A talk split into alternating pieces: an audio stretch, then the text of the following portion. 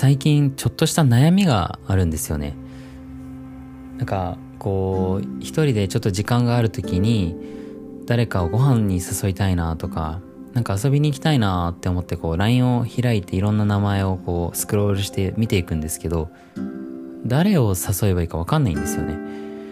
でなんかすごい孤独に感じるというかなんか自分が誘ってもいいのかなみたいな。本当に誰に連絡すればいいか分からないみたいな状態になったりするんですね。で今って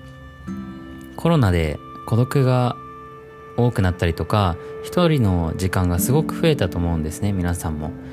なので僕と同じような経験を悩みを抱えてる人いるんじゃないかなと思って今回は孤独との付き合い方についてお話ししたいなと思っています。こんにちは。この番組水曜日のミニマリストはノイズやストレスを減らしたい方生産性を高めたい方幸せになるためのヒントを見つけたい方に向けて生活が少しだけ豊かになるミニマリズムをお届けしています。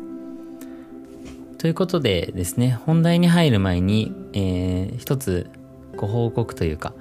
お伝えしたいなと思ったことが一つあって、えー、今更なんですけど、今日からツイッターを始めることにしました。本当に今更感あるんですけどね。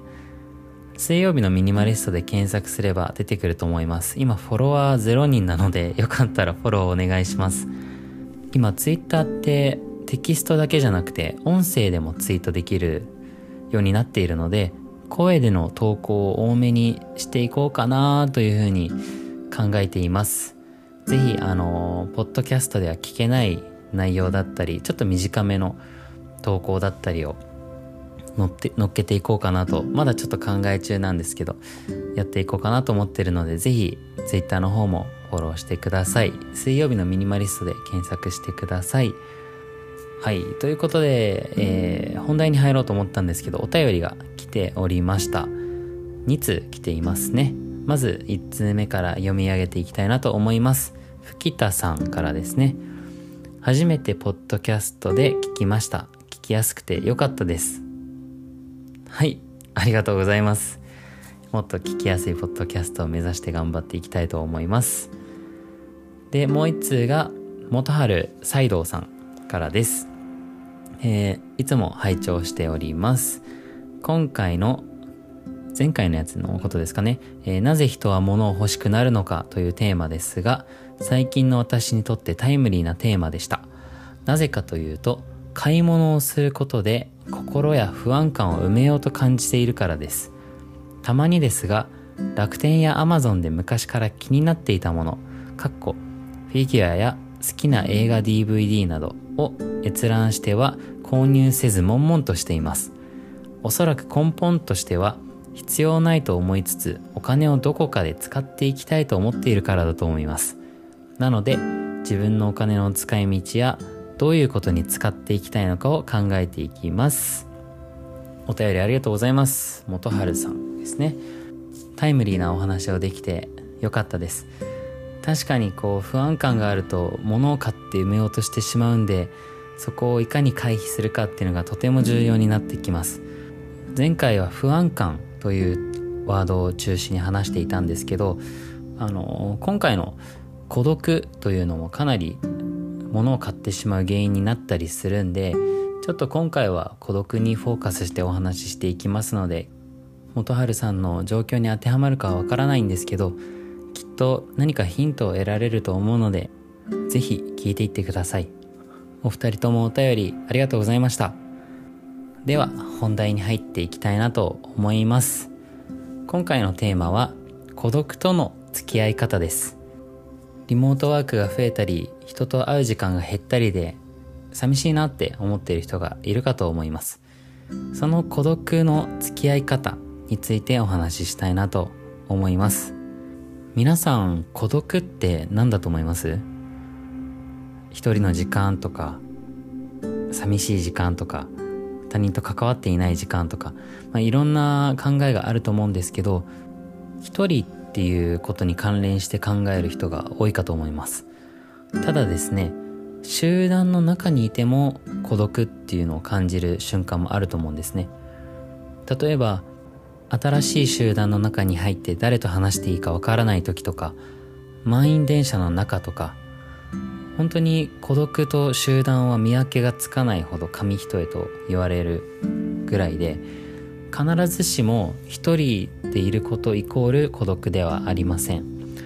じゃあ孤独って何なのかっていう話になるんですけど孤独って恐怖の一種だと思うんですね。誰かとつながっていないと存在していないと感じてしまいそれって無の状態と同じだと思うんですよ。で無の状態って死の状態と一緒だと思うんですね。なので死を恐れてる感覚が孤独なんじゃないかなというふうに僕は思っています。ただですねあの孤独の時間というのは想像と発展の土台になるのでこの寂しさとうまく付き合うことが今のこの交流だったりコミュニケーションが重視されている時代には、えー、とても重要でこの今の時代を幸せに生きるための鍵が孤独だと思うんですね。人とつながっていないと恐怖を感じるっていうのはすごく危ないことだなと個人的には思っていてこれなんでかっていうと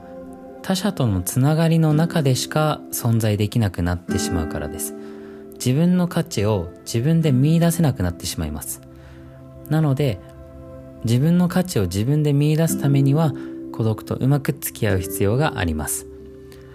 今回はやったらダメなこととやるべきことこの2つを今からお話しします。まずやったらダメなことなんですけど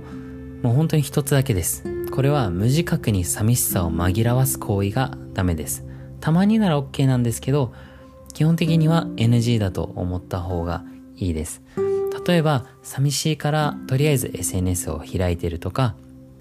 Netflix とか YouTube をぼーっと見てるとか友達にすぐに連絡してしまうとかがやらない方がいいのかなというふうに思っています。たまになら全然 OK です。で、これなんでかっていうと、先ほど言ったように、こう SNS とか友達に連絡するっていうのは、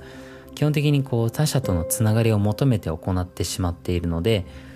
他者とのつながりでしか存在できなくなってしまいます。その人たちがいなくなったら、自分の価値を自分で見出せない状態になってしまうので、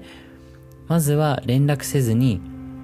自分の時間というのを大事にしましょう。特に寂しさを紛らわすために SNS をぼーっと見たり動画配信サービスで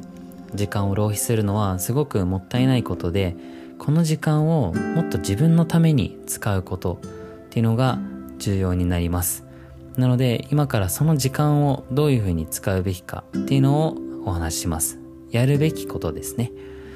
これどういうことかっていうとあの孤独はチャンスなんですよ。先ほど言ったようにあの孤独っていうのは想像と発展の土台なのでこの孤独っていうのをうまく使うことで自分の人生って大きく変わるんですね。そしてこの孤独の時間っていうのは本当に自分だけのために使える時間なんですよ。その時間を SNS だったり動画で浪費するよりはもっとこう自分のために使うと。いわゆる自分の人生を発展させるために使うのがやるべきことです。例えば掃除をするだったり本を読んだり勉強したり新しいことに挑戦したり運動したりとか健康だったりメンタルだったりスキルに時間を使ったりとかですね。が本当に重要になります。この孤独の時間をそうやって有効活用して例えば新しいスキルをつけたりとかをすることによって人生って大きく変わってくると思うんですね。ちょっとお金の知識を新しくつけるとかもしデザイナーの方だったら新しいデザインのスキルを一つ身につけるとか何か一つでもいいから新しいスキルを身につける。スキルだけじゃなくても今までやりたいなと思ってたことに新しく挑戦したりとか自分の将来の理想の姿を目指して一歩踏み出してそれに対して時間をしっかりと使っていく。こうすることによって本当に人生って大きく変わると思うんですね。でこの孤独の時間っていうのは誰にも邪魔されない自分だけの時間なんです。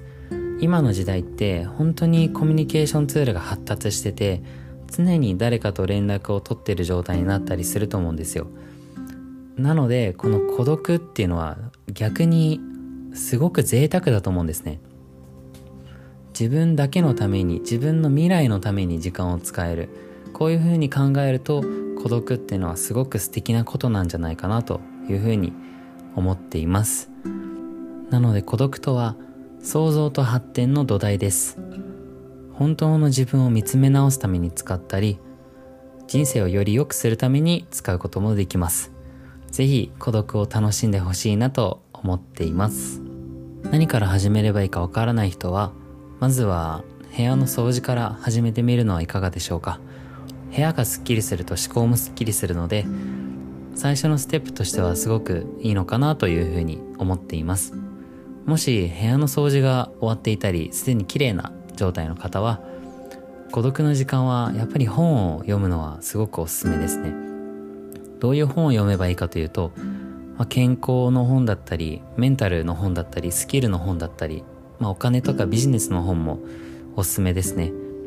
本って先人たちの知恵がたくさん詰まってて結局本質はどの時代でも基本的には変わらないのでなるべくたくさんの本を読んでその共通点を見つけてそれを実践していくっていうのが僕は個人的にはおすすめです。で本を読むだけだとただインプットしてるだけになってしまうんで本を読んだら是非アウトプットも同時にしてほしいなと思います。アウトプット、まあ、行動に移すですねアクションを取るっていう考え方で全然大丈夫です。本に書いてあった内容をやってみるとか試してみるとかそしてまた本に戻って振り返って答え合わせしたりとかそうやって学ぶのが一番早いと言われてるのでおすすめですね。インプットが3アウトプットが7の割合がいいらしいですね。28でもいいと思います。ちょっと話が変わるんですけど80対20の法則っていうのは僕すごい好きでいわゆるパレートの法則と言われるやつですね。働き蜂の法則とも言われています。何事も全て8対2の割合で成り立っているという法則なんですけど例えば会社の売り上げの8割は2割の人たちが作っているとか自分が8割着ている服はクローゼットの中の2割の服でしかないとか全て80対20に当てはまると言われているのでインプットとアウトプットもこの割合がいいんじゃないかなと今思いました。是非試してみてください。はい。ということで今回は孤独との向き合い方でした。